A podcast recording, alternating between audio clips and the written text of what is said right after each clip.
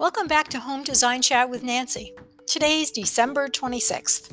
I hope you all had a great Christmas, even though I'm sure it was different than the Christmases from years past. Since Jimmy just got out of the hospital last week, the fourth time this year, we are practicing social distancing, so it was just the two of us.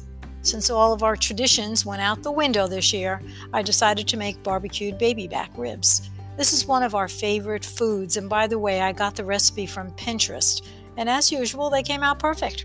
I love when the meat falls off the bone. But I digress.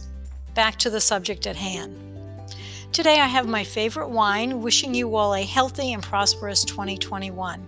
It won't happen overnight, but here's hoping that our lives get back to normal as quickly as possible.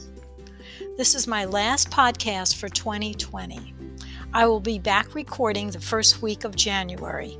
We'll be talking about interesting subjects for your home and introducing new guests as well as some of my usual experts.